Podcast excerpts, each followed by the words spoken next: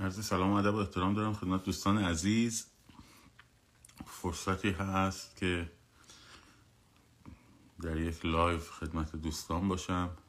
ما همیشه لایوامون پیرامون موسیقی بود، ولی با این شرایطی که پیش آمده است، گفتگو در مورد انقلاب مردم ایران خواهد بود و هر کدوم از دوستان هم تمایل داشتن تو این قضیه صحبت کنن بنویسن و در مورد صحبت میکنیم، و اگر احساس کردن که کفایت نمیکنه میتونن تشریف بیارن بالا.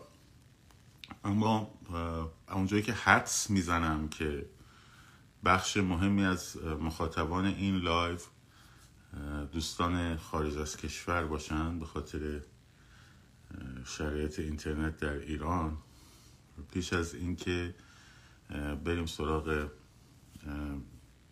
پرسش های شما از من، تا اونجایی که من البته سوادشو دارم، یه چند نکته رو در مورد مسائل خارج از کشور خدمتون سرفصلوار عرض بکنم.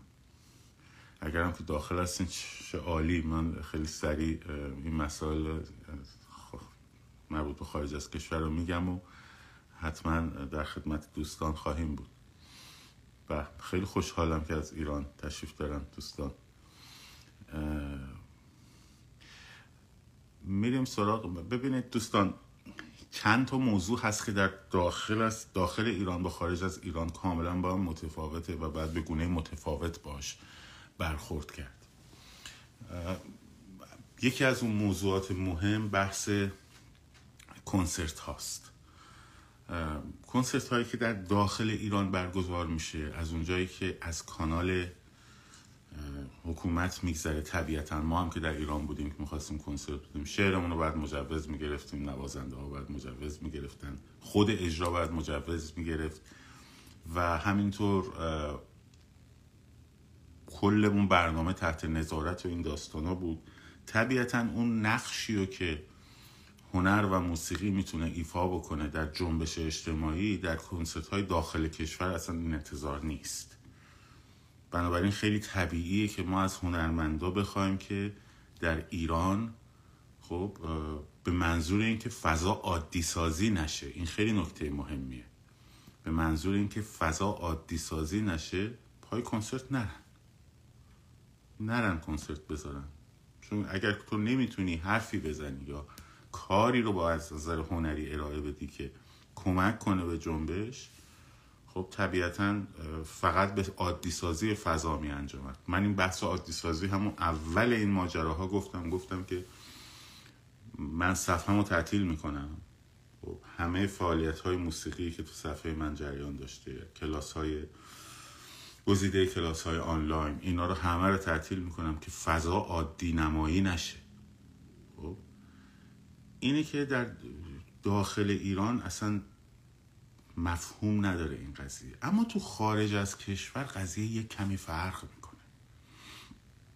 من شنیدم که یک گروهی که توش دوتا خواننده خانوم هم بودن، از قضا یکی از اجراهاشون هم بی حجاب بودن، تا اونجایی که من میدونم، اگه اشتباه نکنم گروه استاد بهروزی نیا بود، اومدن در خارج از کشور و بسیاری از شهرها برگشتن گفتن نه ما تو این شرایط کنسرت برگزار نمی‌کنیم. این این غلطه. به چه دلیل غلطه؟ باید فرصت بدیم که باید فرصت بدیم به هنرمند که در فضای آزاد حرفشو بزنه. مگه ما این همه ایراد نمیگیریم به هنرمندا؟ شما چرا کاری نمی‌کنین؟ شما چرا حرفی نمی‌زنید؟ شما چرا فعالیتی نمی‌کنید؟ وقتی این فرصتو ازشون بگیریم چه معنی داره؟ چه مفهومی میده؟ می‌دونید بسیاری از جنبش‌های اجتماعی هنر ابزار بسیار بسیار مهمی توش بوده. ابزار بسیار مهمی توش بوده. الان دوستمون حرف درستی زد.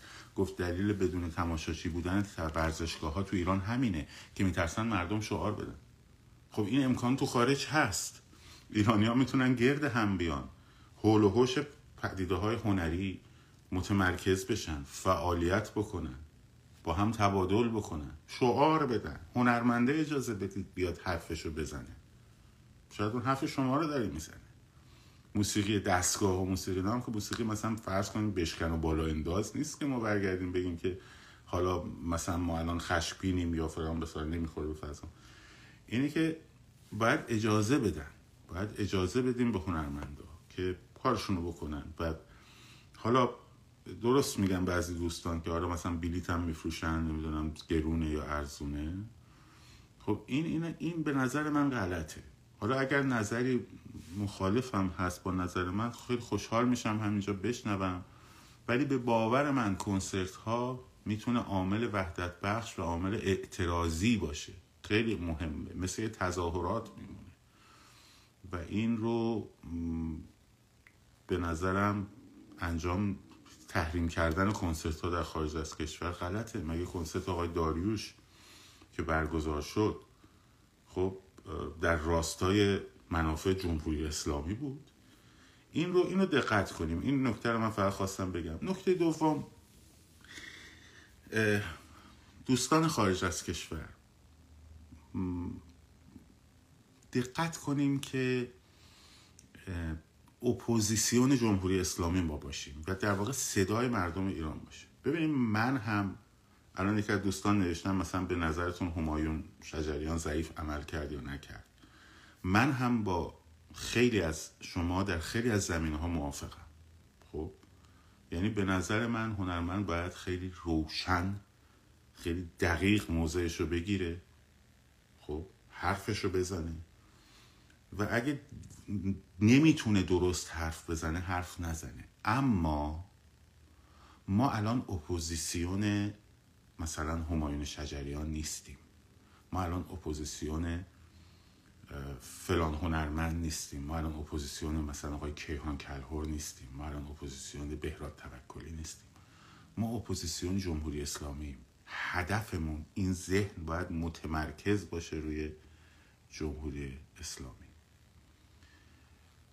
آقای کریمی درست نوشته، اگر کنسرتی رو تشخیص دادید که این کنسرت ها در جهت عادی سازی ولو در خارج از کشور، نریم، داشت تردیدی نیست، نریم. من و صحبتم خارج کشور، داخل کشور که اصلا هیچی، اصلا هیچی. و اینم فراموش نکنیم، من, من منظورم کنسرت کنسرت اصلا ارتباطی لزوما مستقیم به شادی نداره. خب کنسرت های استاد شجریان توی جنبش سبز در خارج از کشور، با این که من با داستان جنبش سبز خودم توش دستگیر شدم ولی هیچ وقت موسوی نبودم، خب رأیم بهش ندادم، طرفدار اصلاحات هم نبودم، درست؟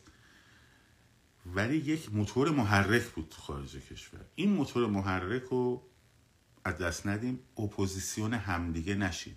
شما ممکنه الان بچه های خارج، باز بر میگم الان در مورد اون صندوق هم حتما صحبت میکنم با شما، در مورد بچه های خارج دارم میگم، یکی ممکنه طرفدار پادشاهی باشه، یکی ممکنه طرفدار جمهوری باشه، یکی ممکنه طرفدار کمونیستا باشه، یه نفر یکی ممکنه دلخوشی از مثلا فرض کنید فلان جریان سیاسی نداشته باشه. نگاه کنید به داخل ایران، نگاه کنید به داخل ایران، شعارا مشخصه، زن زندگی آزادی، مرگ بر دیکتاتور، جمهوری اسلامی نمیخوان و الی آخر. به جون هم نیفتیم. الان ما باید باید صدای مردم ایران باشیم. اگر کف خیابونای ایران مردم دارن جون میدن و من فکر منافع سیاسی خودم باشم، خب من دارم خیانت میکنم از هر گروه و هر دسته‌ای که باشم. الان فقط صدا صدای مردم ایران. پوریا جان در مورد جشنواره ها گفتم، در, در ایران اصلا موضوعیت نداره، موضوعیت نداره، چون هنرمند در ایران نمیتونه اون بروز واقعی خودشو بده و همش باید زیر نظر دولت باشه. فقط کنسرت با عادی سازی می انجامد، جشنواره بی جشنواره. من خودم از سال هشتاد و هشت خب تا سال نود و دو که تو ایران بودم، قبلش هم دو دوره من تو جشنواره شرکت کرده بودم که اشتباه کردم، اینم بارها گفتم. حتی آلبوم منو که استاد لطفی زیر نظر استاد لطفی ضبط شد و قرار بود آوای شیدا منتشر کنه، گفتن که باید بیای تو جشنواره هشتاد و نه شرکت کنی تا اجازه بدیم. من گفتم نمیام، جشنواره حکومتی دیگه نمیام. این حکومت به نظر من مشروع نیست. خب خیلی زودتر باید به این نتیجه میرسیدم که مشروع نیست، ولی اون موقع فهمیدم. پس بنابراین اصلا من طرفدار دیگه، بچه‌هایی که موضوع منو میشناسن میدونن چی میگم. من در مورد بحث خارج میگم. خب اما در مورد اون صندوق، بچه‌ها در مورد اون صندوق صحبت کنیم باهاتون. ببینید ما قدم‌های اول رو برداشتیم. خب قدم‌های اولمون هم این بود که یک گروهی رو به شکل لابی تهیه درست بکنیم، چون اینجا لابی قانونیه مثل نایاک ها. که برعکس نایاک صدای مردم ایران باشه، صدای مردم ایران باشه. و اصلا سفر سه هفته‌ای من به اروپا برای مذاکره بود با خیلی از این رسانه‌ها و خیلی از نماینده‌های پارلمان‌های مختلف کشورها. قربان مچ که نمیخوایم بگیریم. من سال هشتاد و هشت زندان رفتم و حکومتم میدونم که مشروع نیست. نمیدونستم که اگر در جشنواره شرکت کنم مشروعیت دارم میبخشم. خب اگه شما خب خیلی باهوشتری، دمتون گرم. من اون موقع متوجه شدم که شرکت تو جشنواره فجر به معنیش مشروعیت بخشی، وگرنه اگه بحث مبارزه باشه از سال هشتاد و... از سال هفتاد و چهار من کف خیابون کتک خوردم تا اون موقعی که خارج شدم. اینه که اگه شما خیلی باهوشتری، دمت گرم. یه دوتا باتومم بخور، یه دو گذرت به زندانم بیفته، خونتم مصادره کنن، بعد به من بگو تازه اون موقع فهمیدی. اوکی، من عقلم کم بود، نفهمیدم. خب در اونجا در واقع اون سفری هم که ما به اروپا داشتیم برای همین قضیه بود که به کشورهای اروپایی این پیامو بدیم که علاوه بر این که شما مسئولیت اخلاقی دارین، علاوه بر این که مسئولیت اخلاقی دارین که از مردم ایران حمایت کنین، خب منافع استراتژیکتون هم در این بحث رژیم چنج هست. چرا که پلن بی شما در صورت شکست مذاکرات اتمی این بوده که به ایران، مراکز هسته ایران رو بزنین دیگه. حالا احتیاجی نیست. تازه اگه قرارداد هسته ای رو امضا بکنید، روس‌ها اجازه نمیدن شما نفت صادر کنید. نه نه ایدیای من نیست، یه تیمیم ما از متخصصان امور سیاسی، حقوقی، رسانه‌ای، هنرمندا. خب تازه اگر که این قرارداد هم ببندین، رو ایران نفتشو میفروشه به چین و ژاپن و کره جنوبی و چیزی به شما نمیرسه. یعنی همون داستانی که دوستان به هم توهین نکنید. ایشون یه چیزی به من گفتن، من ایشون هم معذرت خواهی کردم، منم معذرت خواهی می‌کنم. اپوزیسیون هم دیگه نباشید لطفا، اپوزیسیون هم نباشید، به هم توهین نکنید. خب این استارت رو ما زدیم، این استارت رو زدیم. در مورد صندوق، در مورد صندوق یک پروسس قانونی باید رد چیز بشه. چون من نه نه کامنت ها رو نمیخوام ببندم، میخوام اتفاقا با شما حرف بزنم. در مورد صندوق باید یه پروسه قانونی اینجا طی بشه. چرا؟ چون من نمیخوام بیام اعلام کنم بگم که هر کی به من قبول داره این شماره پیپل منه، به من پول بدین من میرسونم به ایران. خب با این که با این که توی زندگیم یک دونه یک سنتی این ور اون ور نشده، اما این کار غلطه.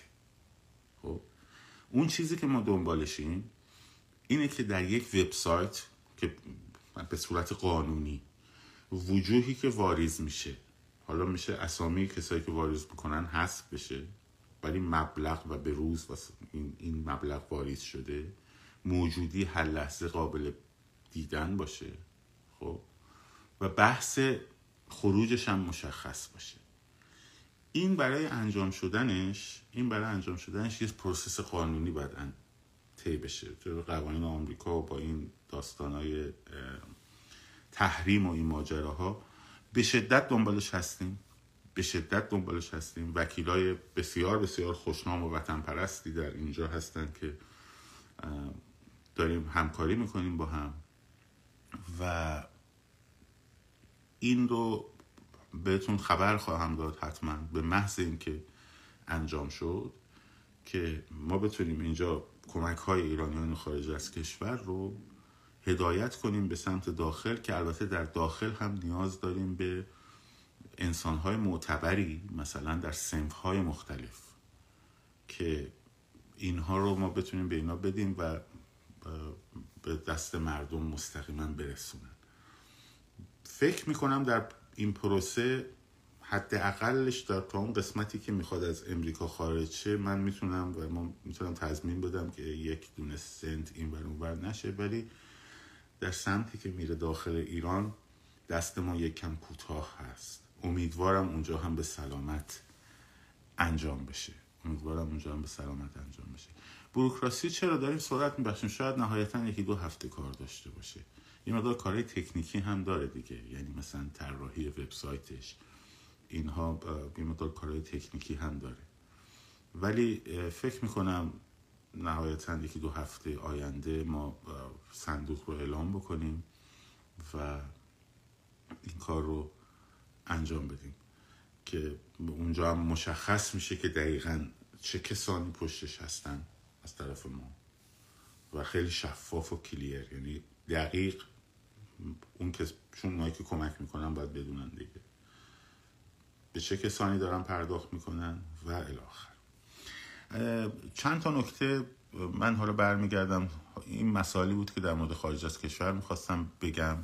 بچهای خارج از کشور، آخرین نکته، سناتورها رو فراموش نکنین، نماینده های مجلس رو فراموش نکنین، حتما بهشون ایمیل بزنین، حتما بهشون ایمیل بزنین و در واقع این پوینت رو به اینا برسونین که باید در جهت درست وایستن و این رو فراموش نکنیم. این خیلی مهمه. در مورد رهبری چند تا سوال شده. ببینید من بذارید حالا این سوال شد در مورد اینکه چی بهشون بگیم. ببینید باید بهشون بگید که شما وظیفه اخلاقی دارید از مردم ایران حمایت کنید. یک. دو، هر گونه مبادله تجاری با نظام جمهوری اسلامی پول میرسونه به سر برای سرکوب رژیم که بتونه نیروی خارجی از حزب الله و هشت شعبی و اینا استخدام کنه تا مردم سرکوب کنن. خب در صورتی که این کارو بکنین، شما در واقع همراه هستید با نظام جمهوری اسلامی. به, به همه سناتورها بزنید. نه، واقعا منظورم سناتور قرمز نیست، جمهوری خواه اتفاقا الان بیشتر پشت جنبش مردم ایران تا دموکرات ها.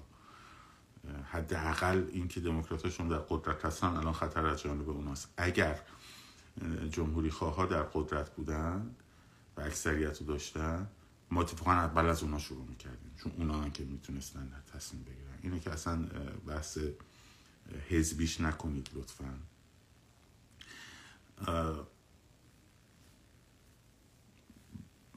خب میریم سراغ بحث رهبری. ببینید اینو من تو بحث اتاق جنگ روانی، اتاق فکرها، اتاق فکر نظام گفتم. رهبری انقلاب ها عموما دو گونن، در طول تاریخ هم دو شکل بودن، نمونه هاش هم الان قشنگ براتون میگم. خب بازم برگشت سر ایمیل. متن ایمیل اگه خواستین به من پیغام بدید، من وصلتون میکنم به کسانی که متنش رو تهیه کردن. انقلاب ها عموما دو شکل بودن.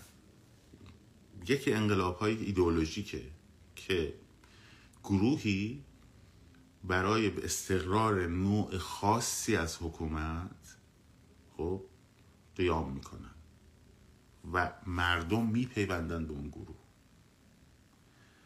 که مثل انقلاب اکتبر که در واقع بلشویک‌ها انقلاب کردن که حکومت کمونیستی رو سر کار بیارن، کارگری و برابر و الی آخر، و مردم هم پیوستن به این انقلاب که البته تا چند مرحله این انقلاب انجام شد، هزار و نهصد و پنج، هزار و نهصد و هفت، هزار و نهصد و هفده. طبیعتاً با یک ایدئولوژی خب هم ایدئولوگ میخواد هم رهبر میخواد. توجه کنید که بعضی موقع ایدئولوگ رهبر یکی، مثلا لنین ایدئولوگ انقلاب هم بود مارکسیست لنینیست، اصلا یک شاخه‌ای است، در واقع یک تبیینی از آراء مارکس بود که لنین ارائه میداد دیگه، و تروتسکی و دیگران هم همینطور نقش ایدئولوگ های انقلاب داشتن و رهبر هم لنین بود. این انقلاب ایدئولوژیکه. انقلاب ایدئولوژیک عموما این رهبران در خارج از کشور، لنین در با سلام و صلوات از آلمان قطار سوارش کردن و کلی طلا فرستادن آلمان و آلمان قیصری، به خاطر اینکه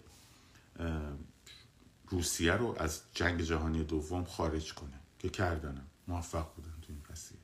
خب نمونه دیگه‌ش هم انقلاب اسلامی ایران که اینجا هم در واقع البته یک دزدی صورت گرفت.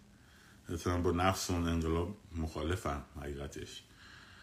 چپ‌ها وارد میدان بودن، کف خیابونا بودن، گروه‌های چیریکی که آموزش دیده بودن در کشورهای کمونیستی و همینطور اسلامیست‌ها گروه‌های چریکی خودشونو داشتن که توی لیبی و توی اردن و اینا آموزش می‌دیدن و در نهایت در گوادالوپ غربی‌ها وقتی به این نتیجه رسیدن که دیگه شاه نمیتونه ادامه بده، اومدن بین این دو گروه اسلامی‌ها رو تصمیم گرفتن ازشون حمایت کنن. چرا؟ چون که اگه چپا میون بزنش کشور میرفتن تو شوروی. خب و اون وقت لیدر مشخص شد کی؟ آبان ماه. یعنی مثلا این آقای لطفی برای من تعریف میگه ما اصلا تابستون اصلا نمیدونستیم خمینی کیه.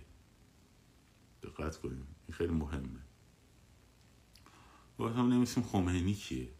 یه بار توی من چهار شهرناز توی بالکن دیدم یه آخوندی آقای لطفی تعریف میکرد، سیدی واسه داره سخنرانی میکنه، بعدم فهمیدم اون بهشتیه، پنجاه نفرم جلوش وایساده بودن. البته اینا شبکه داشتن ها، مثل مارکسیستا که شبکه داشتن، اینا هم شبکه تو مساجدشون داشتن، ولی این که در سطح جامعه به عنوان لیدر خمینی مطرح بشه، خب این بعد از گوادالوپه. توجه میکنین؟ اینه که این نکته خیلی مهمه که انقلابای ایدئولوژیک همشون رهبر میخوان، اما یک مدل انقلابای دیگه هم هست که اینا انقلاباییه که بر ایده استوارن، مثل انقلاب فرانسه، برادری، برابری، آزادی. از شورش میدان باستیل هم خیلی، برشین زندان باستیل هم خیلی رقم خورد دیگه در واقع و خیلی هم طول کشید تا تموم شد. یعنی از شورش انقلاب باستیل تا در واقع اعدام روبسپیر که به عنوان رهبران ده ماه اینا به عهده داشتن مسئولیت رو، خب اینها خیلی طول کشید، سالها طول کشید. ولی مثلا روبسپیر دانشجو بود، دانتون همینطور. اینا توی میدان بودن، توی میدان آدمای خودشون رو پیدا کردن. انقلاب امریکا همینجوری بود. خب جورج واشنگتن رهبر و لیدر نبود، جورج واشنگتن رهبر ارتش شرق امریکا بود در مواجهه با در واقع کلونل کلینتون، که جنرال کلینتون باشید، که به اصطلاح نماینده بریتانیای کبیر در امریکا بود. توجه میکنید؟ اینه که این انقلابا رهبرانشون رو در درون خود اون میدانها پیدا میکنن، در درون خود اون میدانها پیدا میکنن و بعد احتیاج دار خواهند داشت به مدیران دوره گذار. یعنی الان احتیاج به رهبر ندارن، الان احتیاج به رهبر ندارن، رهبر دارن، رهبر تو میدان هست. کی تظاهرات ها رو هماهنگ میکنه، کی فراخوان میده. قرار نیست بیان اعلام کنن که بنده فلانی هستم مثلا مدیر انجمن جوانان تهران مثلا، که بعد بیان بگیرنش. خب رهبری هست در سطح جامعه، رهبری هست، بچه ها همدیگر رو میشناسن، همدیگر هم خوب دارن هدایت میکنن.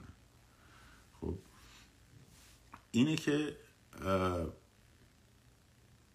انقلابایی که بر ایده محور هستن احتیاج به رهبر ندارن در پروسه انقلاب، که بیاد بگه رهبر بیا چیکار کنه، بگه آه برید تو خیابونا، خب مردم که دارن میرن، بگه برید کلانتری ها رو تسخیر کنید، خب مردم که دارن میکنن.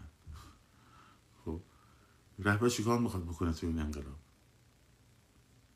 در, در حال حاضر؟ و بعدیش هم اینه، انقلابایی که رو ایده استوارن مثلا اگه شاهزاده رضا پهلوی اعلام میکرد که من رهبر جنبشم، بسیاری از کسایی که سلیقه‌های متفاوت داشتن، جمهوری خواه شاید اصلا نمی اومدن پای کار، یا یه جمهوری خواه می اومد میگفتش که من رهبر این چیزم، جنبشم. بسیاری از کسایی که طرفدار سلطنت پادشاهی بودن نمی اومدن دنبال این کار.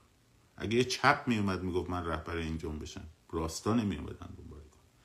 این ایده هست، این خواسته هست که مردم هول هوشش چیز کرده، متمرکز کرده. خب بنابراین این پروژه رهبری که میگن صدای جمهوری اسلامی، از قبلم گفته آلترناتیوتون چیه، نمیدونم کی رهبرتونه. وقتی میبینی فرید مدرسی اینو داره جیغ میزنه تو کلاب هاست، همزمان هم تو صدا و سیما داره حرف زده میشه، خب غلط، معلوم صدای خودشونه. در مورد این که منم تو اون بحث گفتم، گفتم سه تا محور رو باید در نظر بگیرید. یکی که بستر اجتماعیه، یکی بستر تاریخیه. آقای نوشته بود واشنگتن مال دویست سال پیشه، حتی بیشتر از دویست ساله، یا انقلاب فرانسه مال کیه. بله معلومه بستر تاریخی باید بحث بشه. بستر تاریخی رو خیلی ملزومات تاثیر میذاره. تو دوره انقلاب فرانسه که شبکه‌های اجتماعی نبودن، الان تو شبکه‌های اجتماعی هر کسی یه تعداد فالوور داره.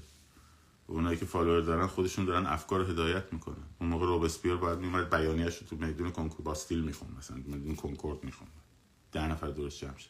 و این الزامات فرق میکنه، معلومه معلوم اتفاقا اتفاقا خب تو دوره جدید تکثر رهبران خب بیشتر کار میکنه در دوره جدید با این امکاناتی که هست. مثلا بحث رهبر، اصلا مثلا نگران بحث رهبر نباشین. در مورد دوران گذار، بله جمهوری اسلامی داره ساقط میشه. ببینید اول من تصویر کنم که چه اتفاقی از نظر من خواهد افتاد، اینو براتون تصویر کنم. ببینید ما الان توی فازی هستیم که این فاز دو طرف در حال ریزش دادن همدیگر. خب طرف جمهوری اسلامی از جنگ روانی استفاده میکنه، از خشونت اوریان استفاده میکنه، از نیروی سرکوب استفاده میکنه. تلاش کرد تجمع اتوبوس ساندیسش رو که سریای قبلی جواب میداد برگزار کنه که شکست خورد. تلاش کرد که در واقع مثلا ناقص الدین شاه که میومد میگفت جسم شلاقی دارم، عقل ناقصی دارم، مردم احساساتی میکرد، این حزب الله رو احساساتی میکرد، انجام بده که شکست خورد. خب دارن تلاش میکنن دو طرف همدیگر رو تحلیل ببرن در اینجا.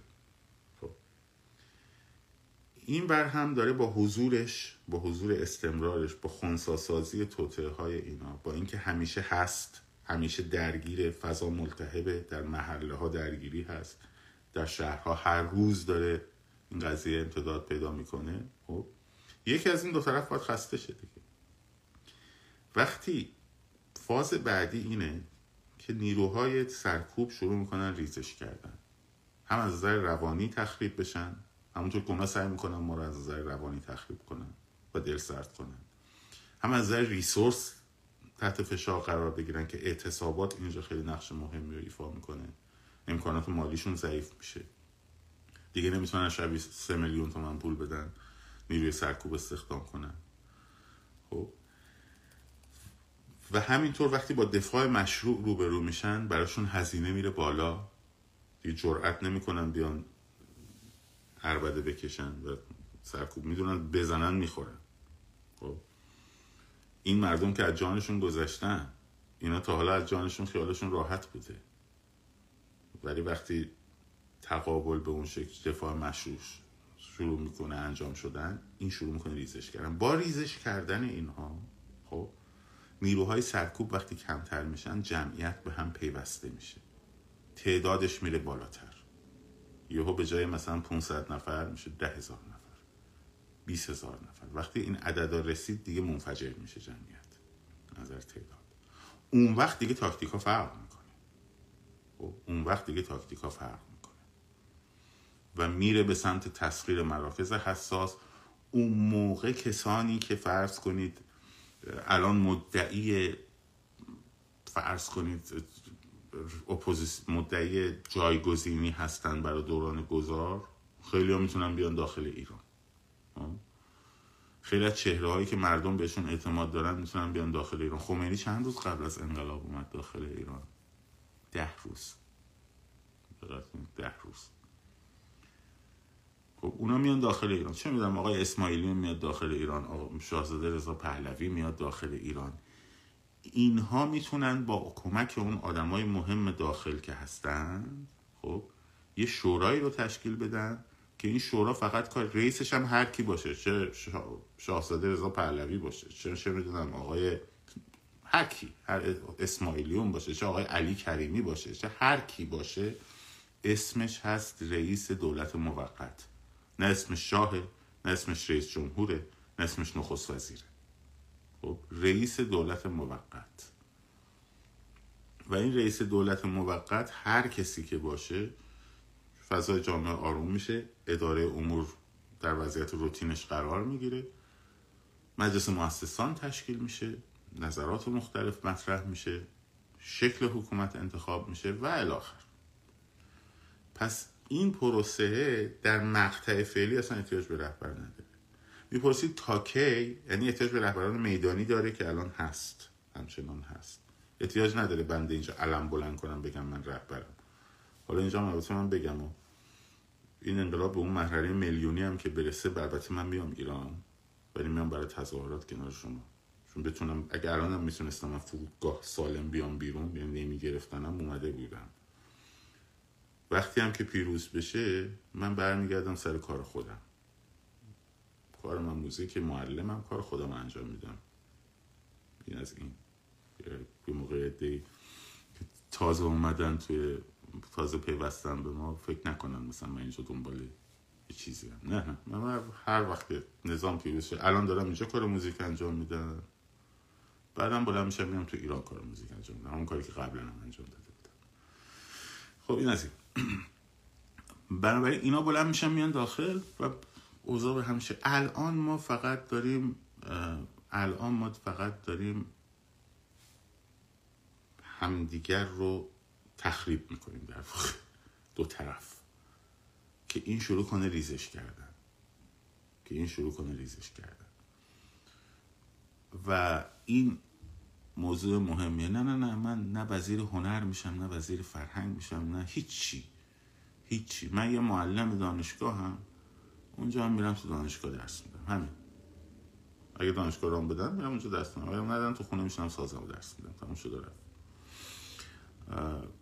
اینه که الان نه نه فرصت، نه صحبت اینه که شاهزاده بیاد، نه صحبت اینه که نمیدونم فقط اعلیحضرت باشه، نه صحبت اینه که جمهوری باشه، نه صحبت اینه که نان کارگر آزادی باشه. این حرفا نیست. الان فقط تمرکز تمرکز بر سرنگونی نظام. تموم شد و رفت. بعدش من جمهوری خواه نظرات همون میگم، اون پادشاهی طلب نظراتشو میگه، میاد داخل پارلمان رأی میگیره، نماینده هاشون میان داخل پارلمان رأی میگیرن. من جمهوری خواه اگر اگر نظام پادشاهی که البته باید دموکراتیک باشه رأی آورد، گردم میمه همسن مالتا و تو دمشونم گرد، با هم قبول میکنم. و پادشاهی خواهم همینطور نظراتشون رو میگم. رأی نیاوردن، نظام دیگری رأی آورد. این این مدل دموکراتیکه و به اصطلاح مدرن و مترقی قضیه است. برای همین آقای سعید بی خود از قول مردم ایران حرف نزن، از قول خودت حرف بزن. مردم ایران در طرفدار شاهزاده، منم با آقای شاهزاده پهلوی احترام قائلم، ولی من نمایندگی مردم ایران ندارم. این نمایندگی مردم ایران هم هیچ کس به شما نداده. برای همین اینجا صحبت تفرقه افکنانه نکن لطفاً. خب وگرنه با کمال تأسف مجبور میشم حذفتون کنم، چون اینجا شاید این تفرقه نیست. شما نماینده مردم ایران نیستی. از قول خودتون. من طرفدار شاهزاده رضا پهلوی هستم، منم میگم دم شما گرم. عقل داری که طرفدار باشی. همون شد و رفت. ما الان فقط میخوایم اینو سرنگون بکنیم. فردا اگه طبق حرف شما، ادعای شما، مردم ایران به شاهزاده رضا پهلوی و به نظام سلطنتی رای دادن، خب به شرط اینکه دموکراتیک باشه، یعنی تعریفش دموکراتیک باشه، همون شده رفت. ما هم همه قبول میکنیم، همون شده رفت. بحثی هم نداریم. همین. این فکر کنم مترقی ترین مدل داستانه. مترقی ترین مدل داستانه. اگرم گروه دیگه رای آورد به شرط اینکه دموکراسی، اینا متن بالادستیه، یعنی قانون باید تضمین کننده دموکراسی و حقوق بشر باشه. اینا متن بالادستی قانونه. مثل مثل اروپا که هم تا اونجا که دادگاه قانون اساسی داره میگه آقا این بند مخالف حقوق بشره، این قانونی که تو کنگره تصویب شده مخالف حقوق بشره، دادگاه قانون اساسی بررسیش میکنه، اگه باشه ردش میکنه، میندازش کنار. در اروپا که اینجوریه.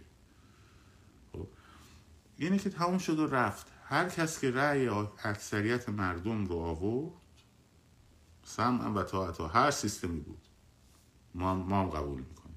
بنده به عنوان جمهوری‌خواه قبول میکنم. تموم شد. این که الان صحبت این بحثا نیست. الان واقعا بحث این چیزا نیست. در مورد جنگ روانی نکته آخری که میخوام بگم و به سوالای بچه‌ها میپردازم. ببین، تنها چیزی که هست اینه که اینها ما رو دلسرد نکنن، ناامید نکنن. خب احساس نکنیم خب حالا که چی، هر روز رفتیم تو خیابون و اومدیم و تموم شد، دوباره فردا اینا میان، دوباره فردا. آره آره قراره همین اتفاق بیفته. قراره ده روز، بیست روز، یه ماه، دو ماه، سه ماه، هفت ماه بریم تا اینا ریزش کنن. خب اگه ما زودتر از اونا ریزش کنیم، بازی رو باختیم، تموم شد و رفت. خب اگر ما زودتر از اونا ریزش کردیم، میگید تا کی ادامه داره؟ تا وقتی که اونا ریزش کنن. و دارن میکنن و دارن میکنن و اعتصاب اگه اضافه بشه به این قضیه، کار اینا تمومه. ببین نظام سقوط کرده است الان. میدونی چرا؟ چون نماینده ورزشش وقتی میره امروز بی حجاب تو مسابقات شرکت میکنه، خب این نظام تموم شده است. وقتی رهبرش میاد دستور میده بیام دریزین حزب الله بیاد با اینا برخورد کنه، مثل سیل اینا رو ورداره ببره، پانصد نفر جمع میشن تو خیابون مثلا میدون ولیعصر، این نظام تموم شده است. درسته درسته کشته میشن جوانها، پرپر میشن جوانها و اینا قهرمانان مردم ایرانن، فردای آزادی ایرانن. استقامت لازمه. اگر دقت کنیم، نیکا و مهسا دل همه ما رو به درد آورد. خب اما این نسل و آینده رو ازشون گرفته بودن، آیندهشون رو گرفته بودن. شما ممکنه نان نداشته باشی، بعد بخوای بری اعتراض کنی، بعد ببینی اوه اوه جانت در خطره، بشینی تو خونه گرسنگی رو تحمل کنی. ولی وقتی آینده رو ازت بگیرن، هیچ چی دیگه برات مهم نیست. یادتونه قبل از این تظاهرات ها چند نفر از این نسل پونزده ساله، شانزده ساله خودکشی کردن؟ یادتونه؟ دختر آبی رو یادتونه؟ خودسوزی میکردن، خودشونو میکشتن، چون آینده براشون متصور نبود. خب الان اینا اومدن تو خیابون. شما اگر نگران جان اینایی، اگه واقعا نگران جان اینایی، همراهشون باشین. نذارین بچه رو بزنن. پدر مادر رو. بابا به جوجه مرغ نزدیک میشی بهت نیا نوک میزنه. تو بچه تو خیابون کتک میخوره، هیچی، نشست تو خونه. و بعدش هم اینو به شما بگم، هیچ لزومی نداره هفتاد درصد مردم بریزن تو خیابون. اتفاقا اگر گروه هایی که اهل این شعارا نیستن به پیوندن، برامون بعدن دردسر میشه. نه موافق نیستم خانم شبنم که همه باید بیان. نه، همه کسایی که به این امر باور دارن باید بیان. خب با بیست و پنج درصد پای کار، با بیست و پنج درصد پای کار این حکومت سقوط میکنه. تمام شد و رفت. احتیاجی به همه اقشار بخوام با هم متحد بشن نیست. این بازی رو، این فریب رو نخوریم. با بیست و پنج درصد اینا سقوط میکنن.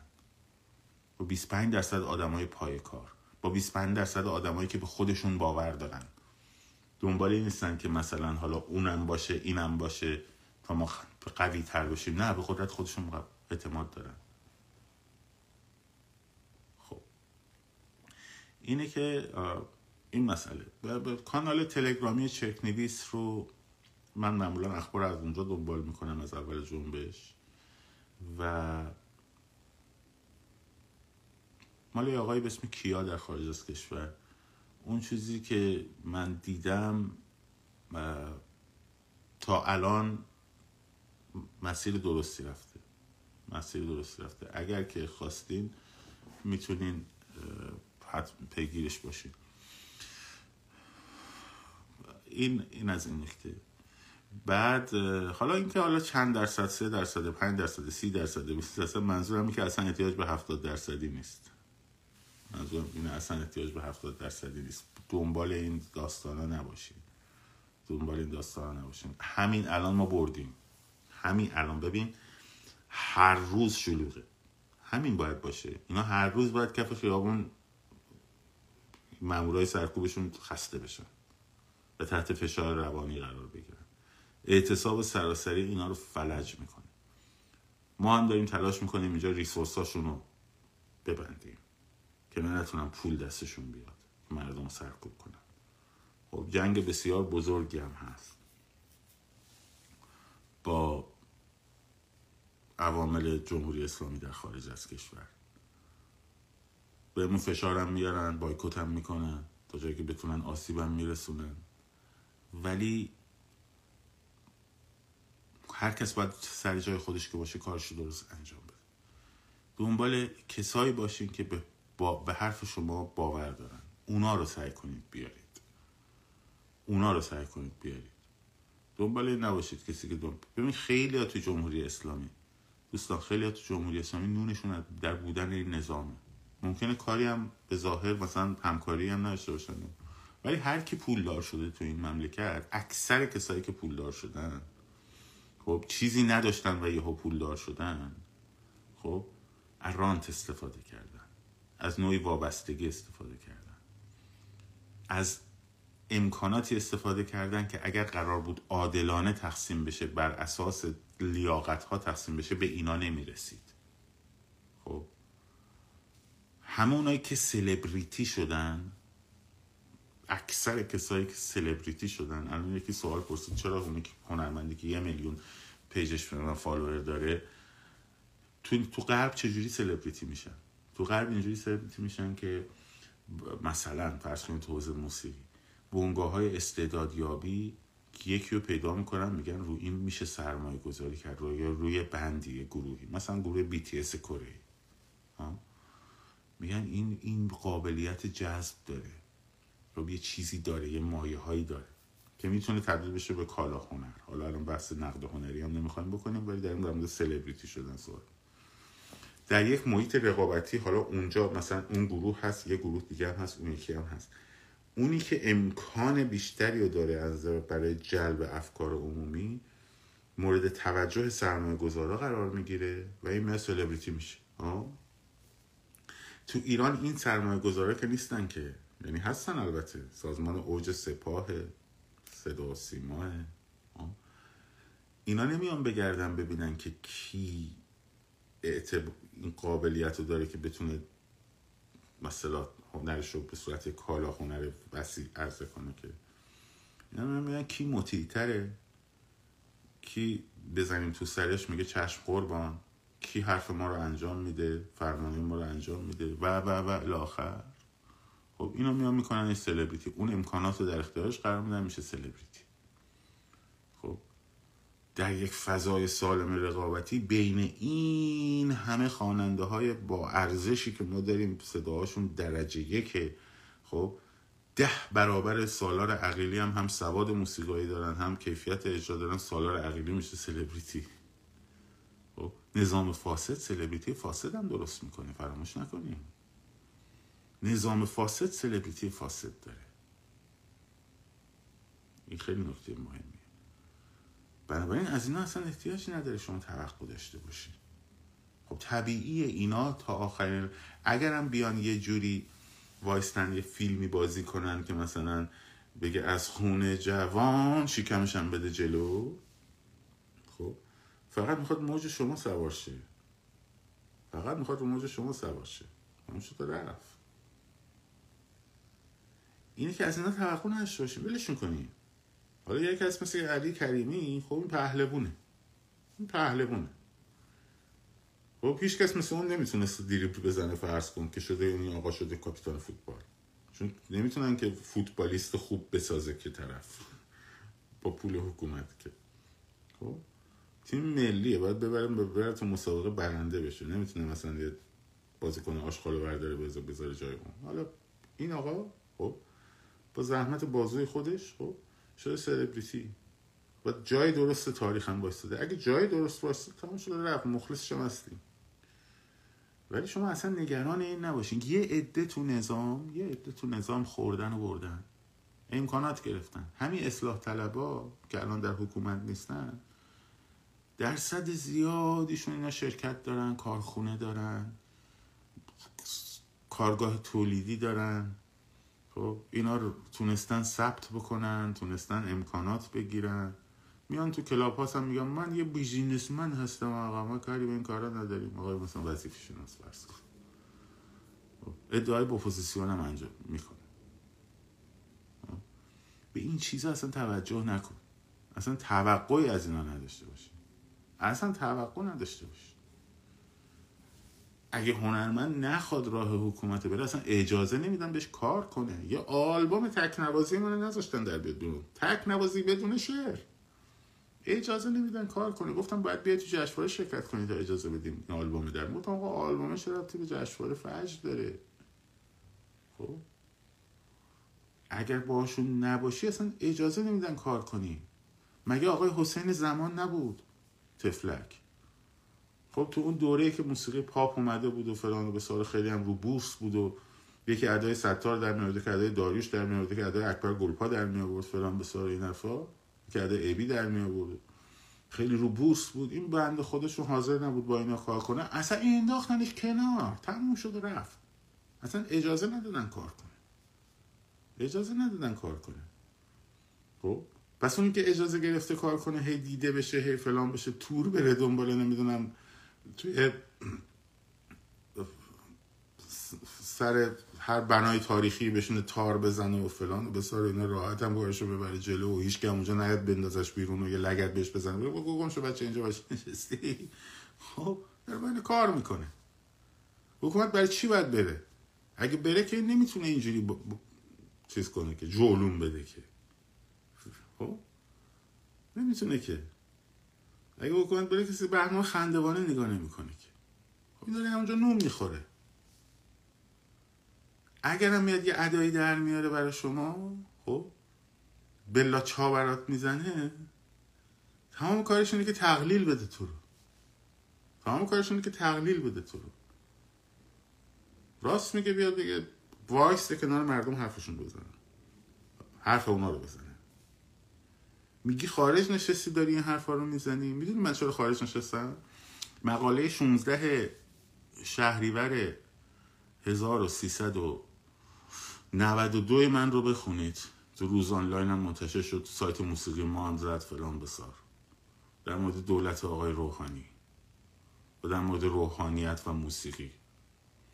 برایشون گفتم مثلا تویی که ضرب زیدن امر را خوندی، تو چه حقی داری در مورد موسیقی نظر بدی که این باید باشه یا نباشه؟ تو آقای مرادخانی، تو کابینه فاسدی که درست کردی، دزدی کردی، اختلاس کردی، فلان بسا. خب این حرفا اون موقع من تو ایران بودم می‌زدم، تا یه جایی هم تحمل کردم، بعد دیگه نتونستم تحمل کنم.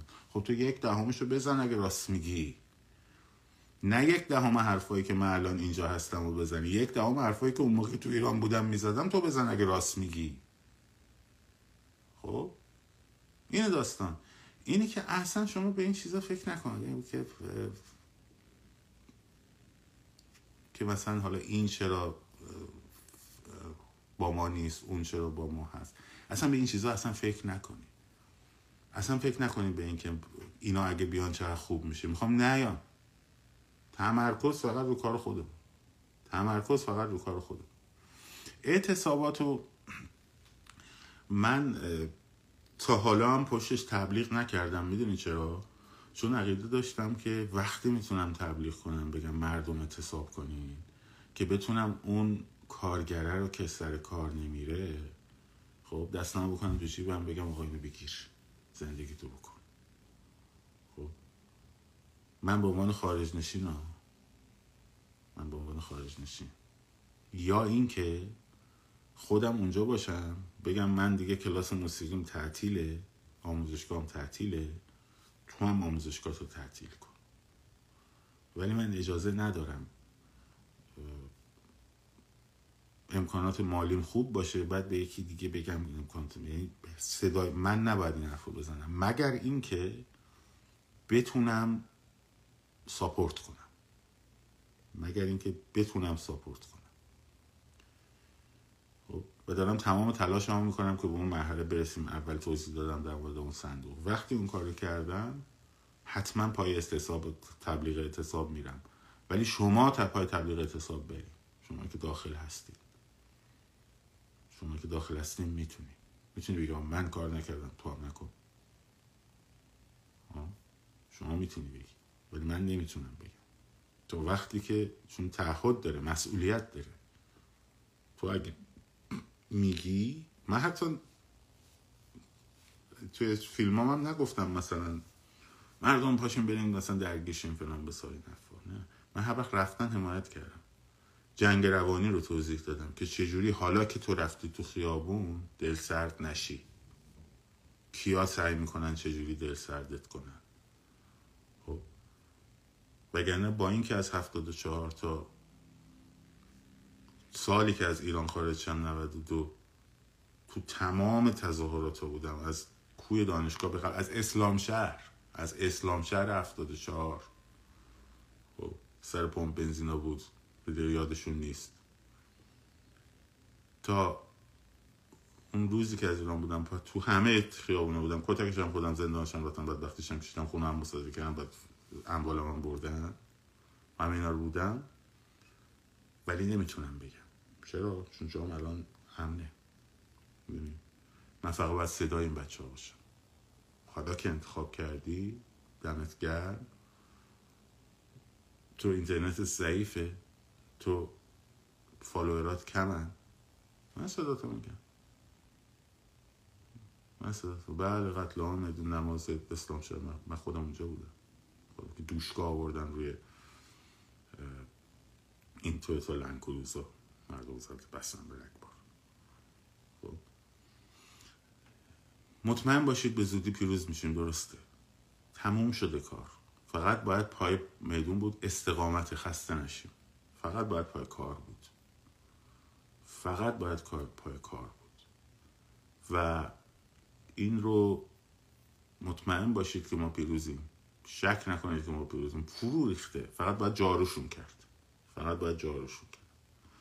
در مورد اسلحه و این داستانا هم من نمیگم، باز نمیتونم بگم. اون بچه‌هایی که داخلن تشخیص میدن که آیا اگه استفاده کنن براشون خوبه یا براشون بده. اونا باید تشخیص بدن. خب من نظرگاه دارم اینجاها ولی حق ندارم بگمش. اگه تشخیص دادین دمتون گرم، باتون هستیم. اگه تشخیص دادیم با کوکتل مولوتوف برین جلو، خیلی هم عالی بود، بازم حمایت میکنیم. هر هر تصمیم بگیرین حمایت میکنیم، هر تصمیم بگیرین حمایت میکنیم. حتی اگر تصمیم گرفتیم برگردیم بین خونهاتون، من میگم که خیلی خسته نباشین، دمتون گرم، ایشالله سری بعدی. من هیچ وقت جلوی شما نمیتونم بیفتم، هیچ وقت جلوی شما نمیتونم بیفتم. خب یه نگاهی بندازیم ببینیم دوستان. بچه ها میخواین اگه سوالی هست از اینجا به بعد بنویسین، چون که خیلی کامنت بود، من هی باید برم بالا.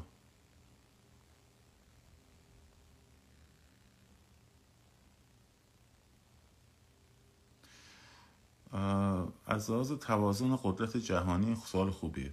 آیا در این منطقه میشه کشور مستقل عادی و سکولار و فلان و بساز ساخیات؟ ببین دوست عزیز، اولا خب تو این منطقه شده، خب یعنی مثلا ترکیه تو همین منطقه است دیگه، تو این منطقه پس شده، این که بگیم نمیشه پس نیست، شده. اما یه چیزی من بگم، من نمیدونم شما مثلا علوم سیاسی خوندی یا نخوندی، من که نخوندم. خب من میگم اون چیزی که من قراره تحلیلش کنم اگر اطلاعات کافی ندارم مغز خودم یه نفر رو خسته نکنم. خب حالا چه برسه به این که بخوام اینا پخشم بکنم که آقا نه قدرت ها نمیذاره، من کجا میدیم، شاید گذاشتن شاید قدرت مردم انقدر قوی بود که اونا مجبور شدن بکشن عقب، کما اینکه تا الان هم کشیدن عقب، همش پی این بودن که برجام امضا کنن، انقدر صدای مردم ایران قوی بود چه در داخل چه در خارج که اینا کشیدن عقب. بنابراین فکر در مورد یوگسلاوی میشه سوال تکرار کنین، شما دوباره باید برم بالا، چرا هم جواب میدم، اگه سوالش داشته باشم جواب میدم. نایاک و نگران نباشید، مثلا نایاک نایاک و نگران نباشید، تاریخ مصرفشون گذشته، تاریخ مصرفشون گذشته، اون با ما.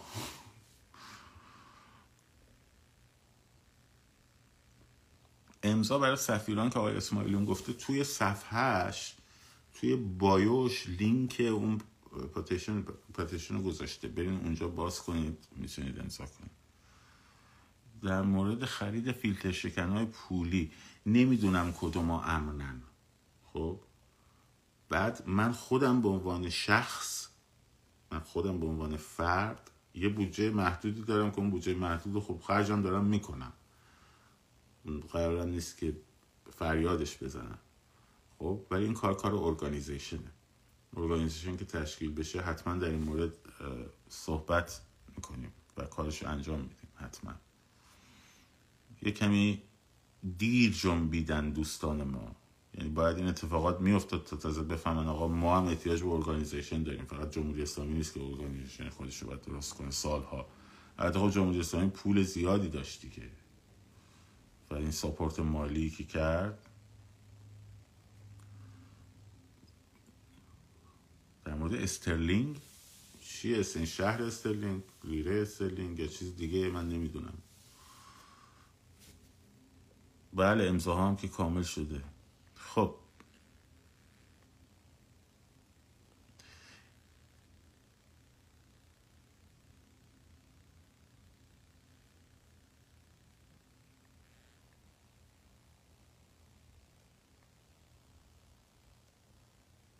این هم که گفتم در مورد امضای در مورد موسیقی استالین ها اینترنت است. ها اینترنت اون احتیاج به چیز داره، اون احتیاج به اون متریال داره که آقای ماسک الان گفته که پولشو دیگه من نمیتونم بدم، از دولت آمریکا خواسته که پولشو بده، که بعد اون به اصطلاح پکیجشون رو بتونن وارد ایران بکنن. وارد کردنش از مسیرهای مرزی خیلی کار آسونی سختی نیست، ولی بودجهشه که بودجهشو باید دولت تأمین کنه و ما هم سعی میکنیم فشار بیاریم که تأمین کنیم. نه آقای یوسف سوالت نیومده.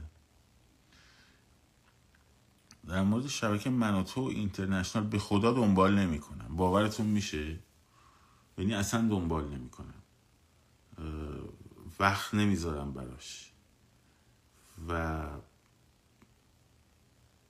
میگم اخبارم هم از کانال‌های تلگرامی دنبال میکنم، چون ذهنم خسته میشه بخوام پی بشینم مثلا آقای فلانی تحلیل کنه. خب حتی اگه تحلیل خوب و مثبتی هم انجام بده، کاری من ندارم به این چیزا، به به درد کار من، به من شخصی حداقل نمیخوره. من با بچه ها در ایران در ارتباطم، با بچه های خارج در ارتباطم، با اینی که نمیبینم من و تو اصلا اصلا نمیبینم من و تو رو اصلا ندیدم نمیبینم. ایران اینترنشنال هم دیدم تو یوتیوب که مثلا داره پوشش میده اخبارو، ولی اصلا کانالش هم ندارم، تلگرامش هم ندارم. آیا احتمال داره که در ایران چند قوم بعد از پیروزی یوگسلاوی سابق چند تجزیه بشه؟ ببینید در مورد جمهوری های شوروی و بعد جمهوری های بالکان اصلا چیزی که به فروپاشی شوروی شروع شد که بعد به بالکان هم کشید، جنبش های استقلال طلبانه بود. مثلا جمهوری آذربایجان قیام کرد، ارمنستان قیام کردن، خواسته اینا هم استقلال از اتحاد جماهیر شوروی بود. خب که این به بالکان هم کشید. توجه میکنیم این اصلا قابل مقایسه با انقلاب ما نیست، اصلا قابل مقایسه. چرا؟ چون شما میبینی مثلا کردستان، سنندج که که قلب های این من، شلوغی های من، مراقب بوکان، بانه، مهاباد، از اون ور تو زاهدان، تو مشهد، مناطقی که در مرزن.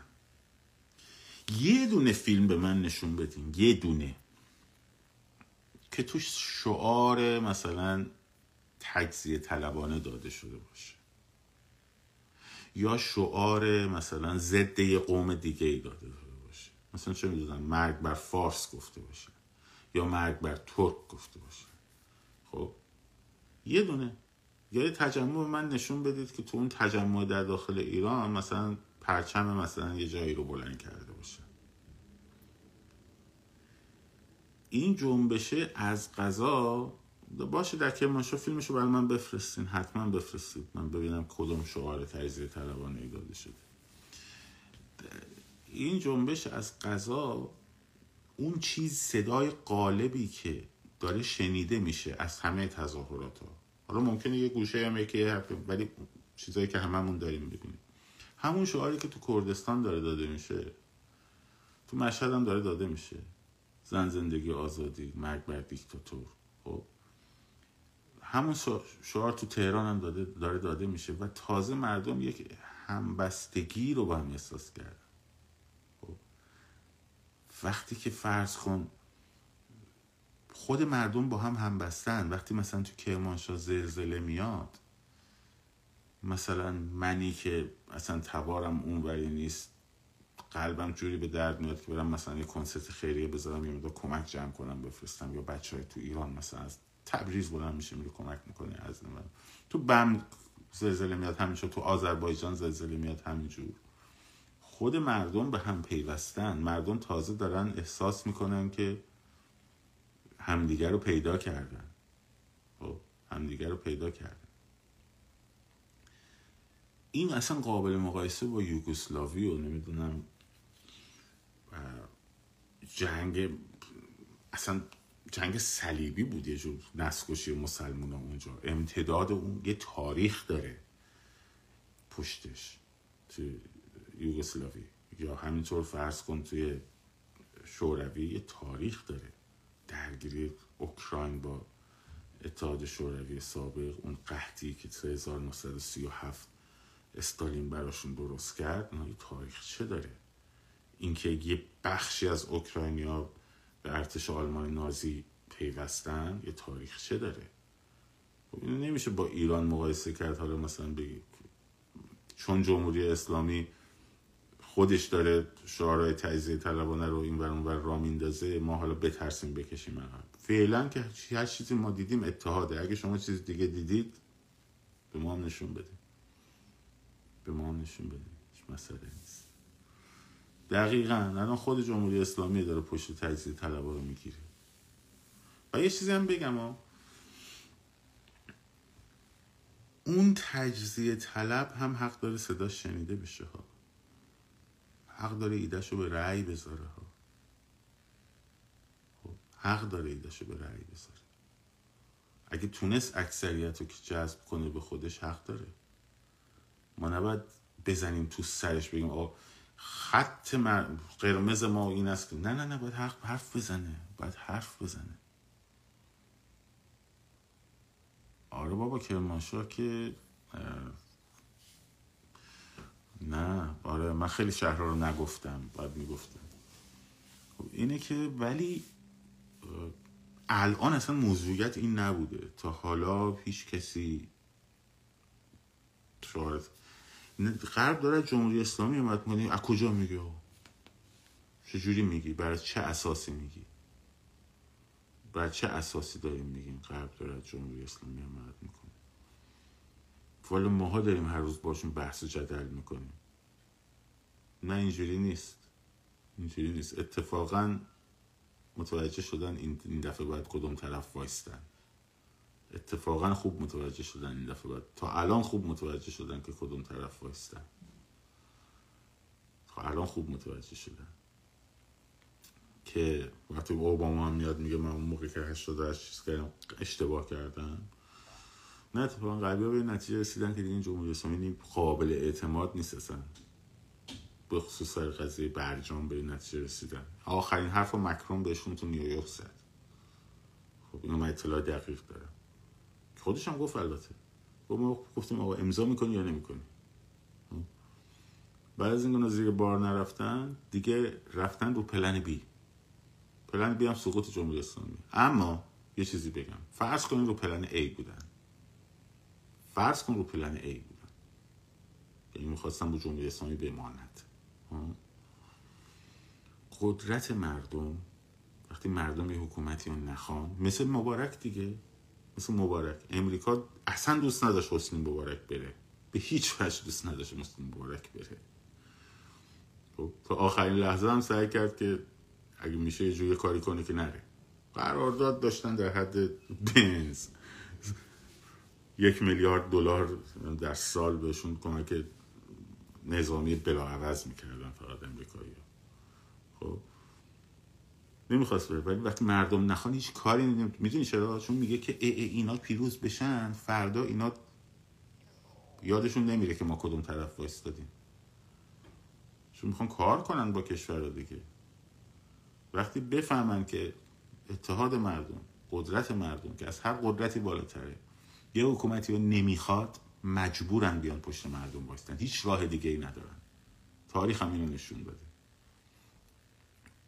اینه که اصلا نگران نباشیم. نه اونا قرار نیست عمل کنن. آقای غربی ها برای چی عمل کنن؟ غربی ها برای چی عمل کنن؟ ما باید عمل کنیم. غربی میخوام عمل نکنه، بکنه، نکنه، وظیفه نداره اون اصلا عمل بکنه. اگه فکر میکنی غربیه باید بیاد عمل کنه، تو رو نمیگم چون این حرفا زیاد زده میشه، به خاطر اینکه خودمون رو باور نداریم، به خاطر اینکه به قدرت خودمون ایمان نداریم. هی دوست داریم یه نفر اتبار. این دو تا دو تا ویژگی ما داریم، یا دنبال معجزه ایم یا دنبال منجی. آخ اگر که شب بخوابیم صبح پاشیم اینا نباشن چی میشه؟ هیچ وقت نتیجه معجزه است، انتظار معجزه است. خامنه ای مرده، خامنه ای مرده، پس تموم شد دیگه کارشون.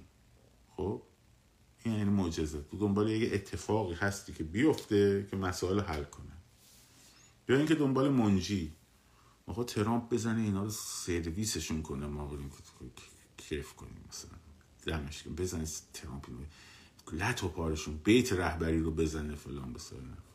خب این یعنی انتظار منجی. این منجی معجزه رو از ذهنمون بیرون کنیم، اون وقت میتونیم دستمون بزنیم رو زانومون. اگه این منجی معجزه رو از ذهنمون بزنیم بیرون، خب اون وقتی که اون موقع است که به قدرت خودمون ایمان داریم، چون همیشه نقش قربانی رو بازی کردیم. قربانی همیشه منتظر منجیه. خب قربانی همیشه منتظر منجیه، منتظر معجزه است. چون همیشه نقش قربانی رو بازی کردیم و برای قربانی خودن خودمون هم اشک ریختیم و افسوس و آه کردیم و نفرین کردیم. این نفرین کردن و ناله کردن و خدا به زمین گرمتون بزنه. خدا جای حق نشسته، خدا هیچ جایی نشسته. که بخواد کسی بزن زمین یا نزن زمین. خب ما با غربی کار نداریم.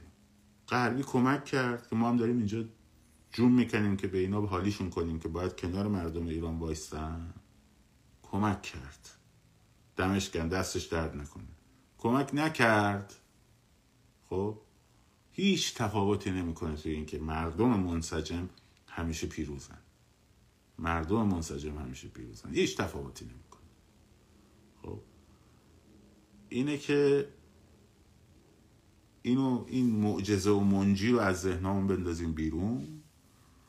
معجزه و منجی رو از بچه ها در مورد ایده هایی که میدین، مثلا بریم صدا و سیما رو بگیریم، من یه توضیح بدم. خیلی خیلی از اینا نمیگم شما که اینو میگیم مثلا، ولی خیلی وقتا این حرفا رو خود رژیم میندازه. میدونی چرا؟ ببین صدا و سیما یک منطقه ناشناخته است برای ما. یعنی چی؟ یعنی توش که ما نرفتیم، خیلی از ماها نرفتیم.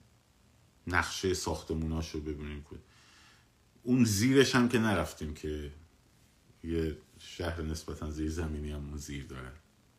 خب تو زمین بازی که آدم نمیشناسه با جمعیت کم نمیره. آه. کلانتری خیلی زمین بازی روشنتریه، توش هم خیلی ملزومات خوب پیدا میشه که از فرستنده شاید مثلا مثلا به درد بیشتر بخوره. تو کلانتری اصلا ملزوماتی از تو کلانتری آخر بیشتر به درد میخوره. با جمعیت کمتری هم میشه رفت گرفتشون. همیشه هم همینجوری بوده، اول میرفتن کلانتری ها و اینا رو، پاسگاه ها و اینا رو میگرفتن، یکم زورشون زیاد میشد، مثلا بازی کامپیوتر یه چیزی نوشابه‌ای میخوره، انرژی میگیره. بعد میرفت صدا سیما. این مراکز با جمعیت‌های بزرگ باید تسخیر شه، وگرنه با جمعیت‌های کوچیک قربانگاه میشه. با جمعیت‌های بزرگ باید تشکیل. هر وقت جمعیت‌های بزرگ تشکیل شد که به زودی میشه، با ریزش اینا به زودی میشه، خب اون وقت نوبت اونم میرسه، نگرانش نباشه، نوبت اونم میرسه. برای اینکه اول باید اول بازوهای این رژیم رو زد. تو مثلا فرض کن میخوای بری کلش رو بزنی، ها خب بازو داره، دست داره، نمیذاره دیگه، میزنتت. اول باید این دستاشو ببری، بعد بزنی تو سرش. دستاش هم پادگانا و نمیدونم کلانتریا و اینجور چیزاست.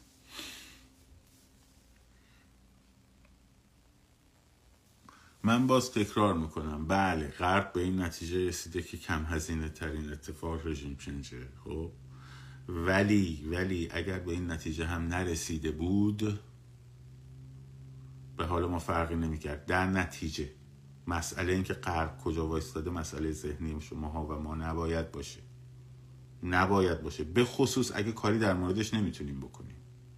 آه؟ مثلا شما که داخل ایرانی خب دسترسی نداری. من دسترسی دارم، برم ماشین روشن میکنم میرم تا مثلا کنگره قرار دارم، مثلا میرم میبینم، حرف میزنم باش، ایمیل میزنم. شما حتی اگه بتونین ایمیل بزنین میتونین ایمیل بزنین، ولی خب ایمیل شما رو به عنوان شهروندان ایران یه شکل میبینن، ایمیل کسایی که اینجا حق رأی دارن و نمیدونم ایرانی آمریکایی هستن و مالیات دهنده آمریکایی هستن و یه جور دیگه میبینن. خب یعنی در برابر ماها مسئولن، در برابر شما مسئول نیستن.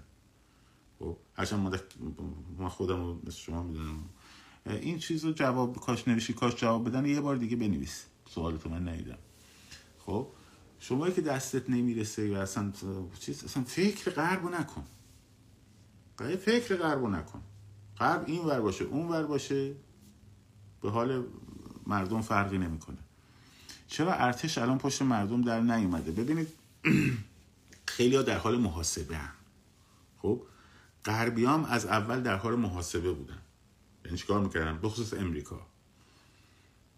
من که میگی بایدن بعد از سه هفته یه ماه صداش در اومد، خب چرا؟ داشت محاسبه میکرد.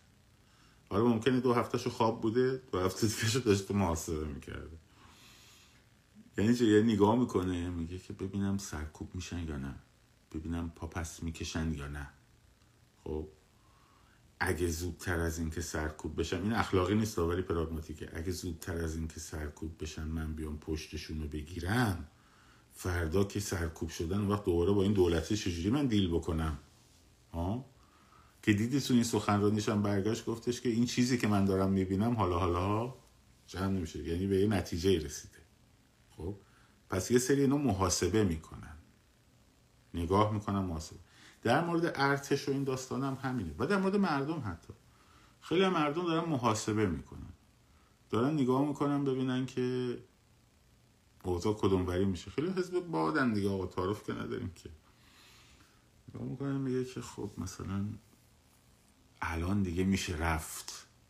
خب خیلی اینجوری هم اب نداره، وقتی اومدن قبولشون کنیم.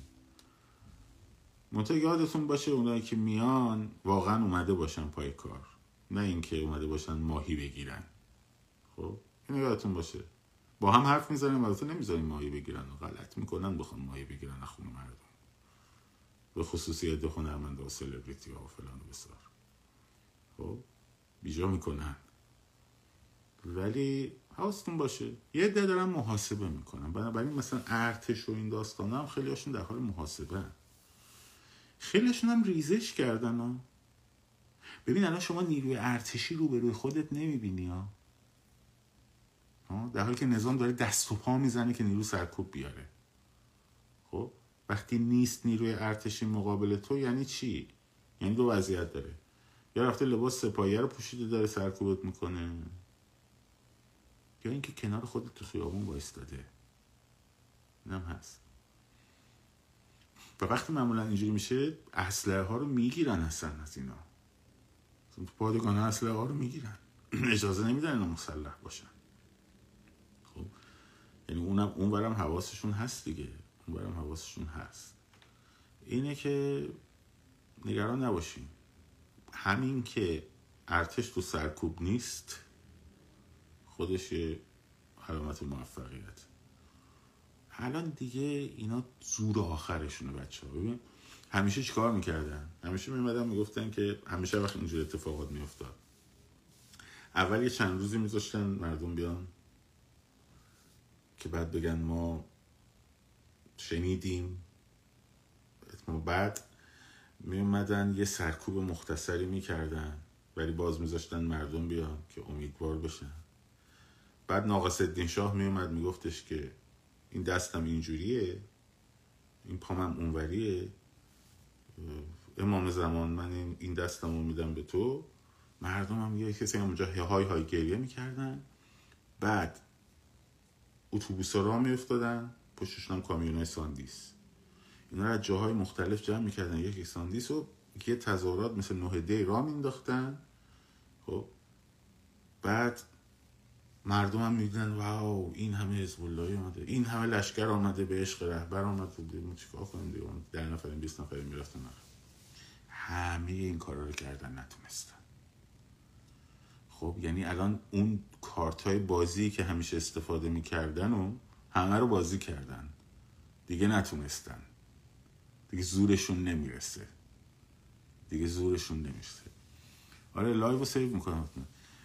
اینه که اصلا دل سرد نشین. اصلا مبارزه استقامتیه، باید وایستیم تا موفق شیم. فقط جواب منو میده، به خدا جوابتو میدم. بنویس دوره آقای ف... این چون همینجا دارم بالا لابی خارج از کشور رو بسپاری جمهوری اسلامی رو دست ما، نگرانش نباشید.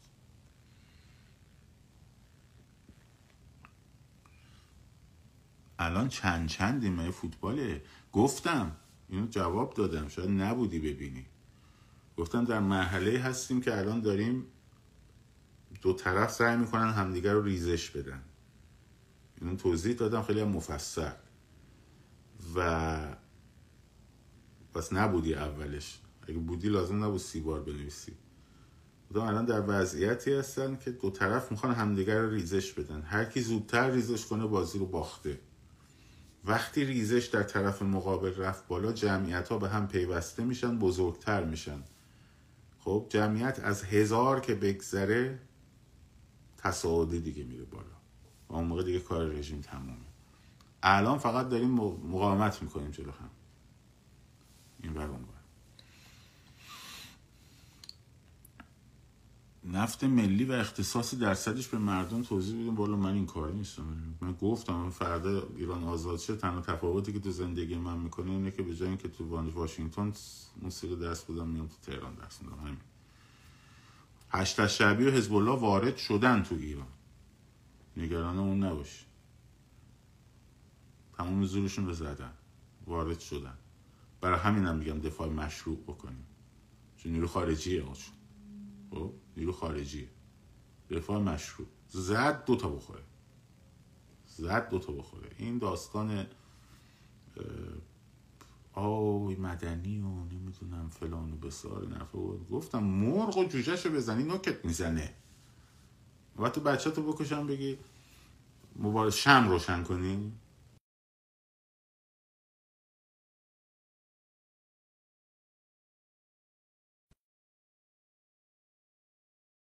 بزید دادن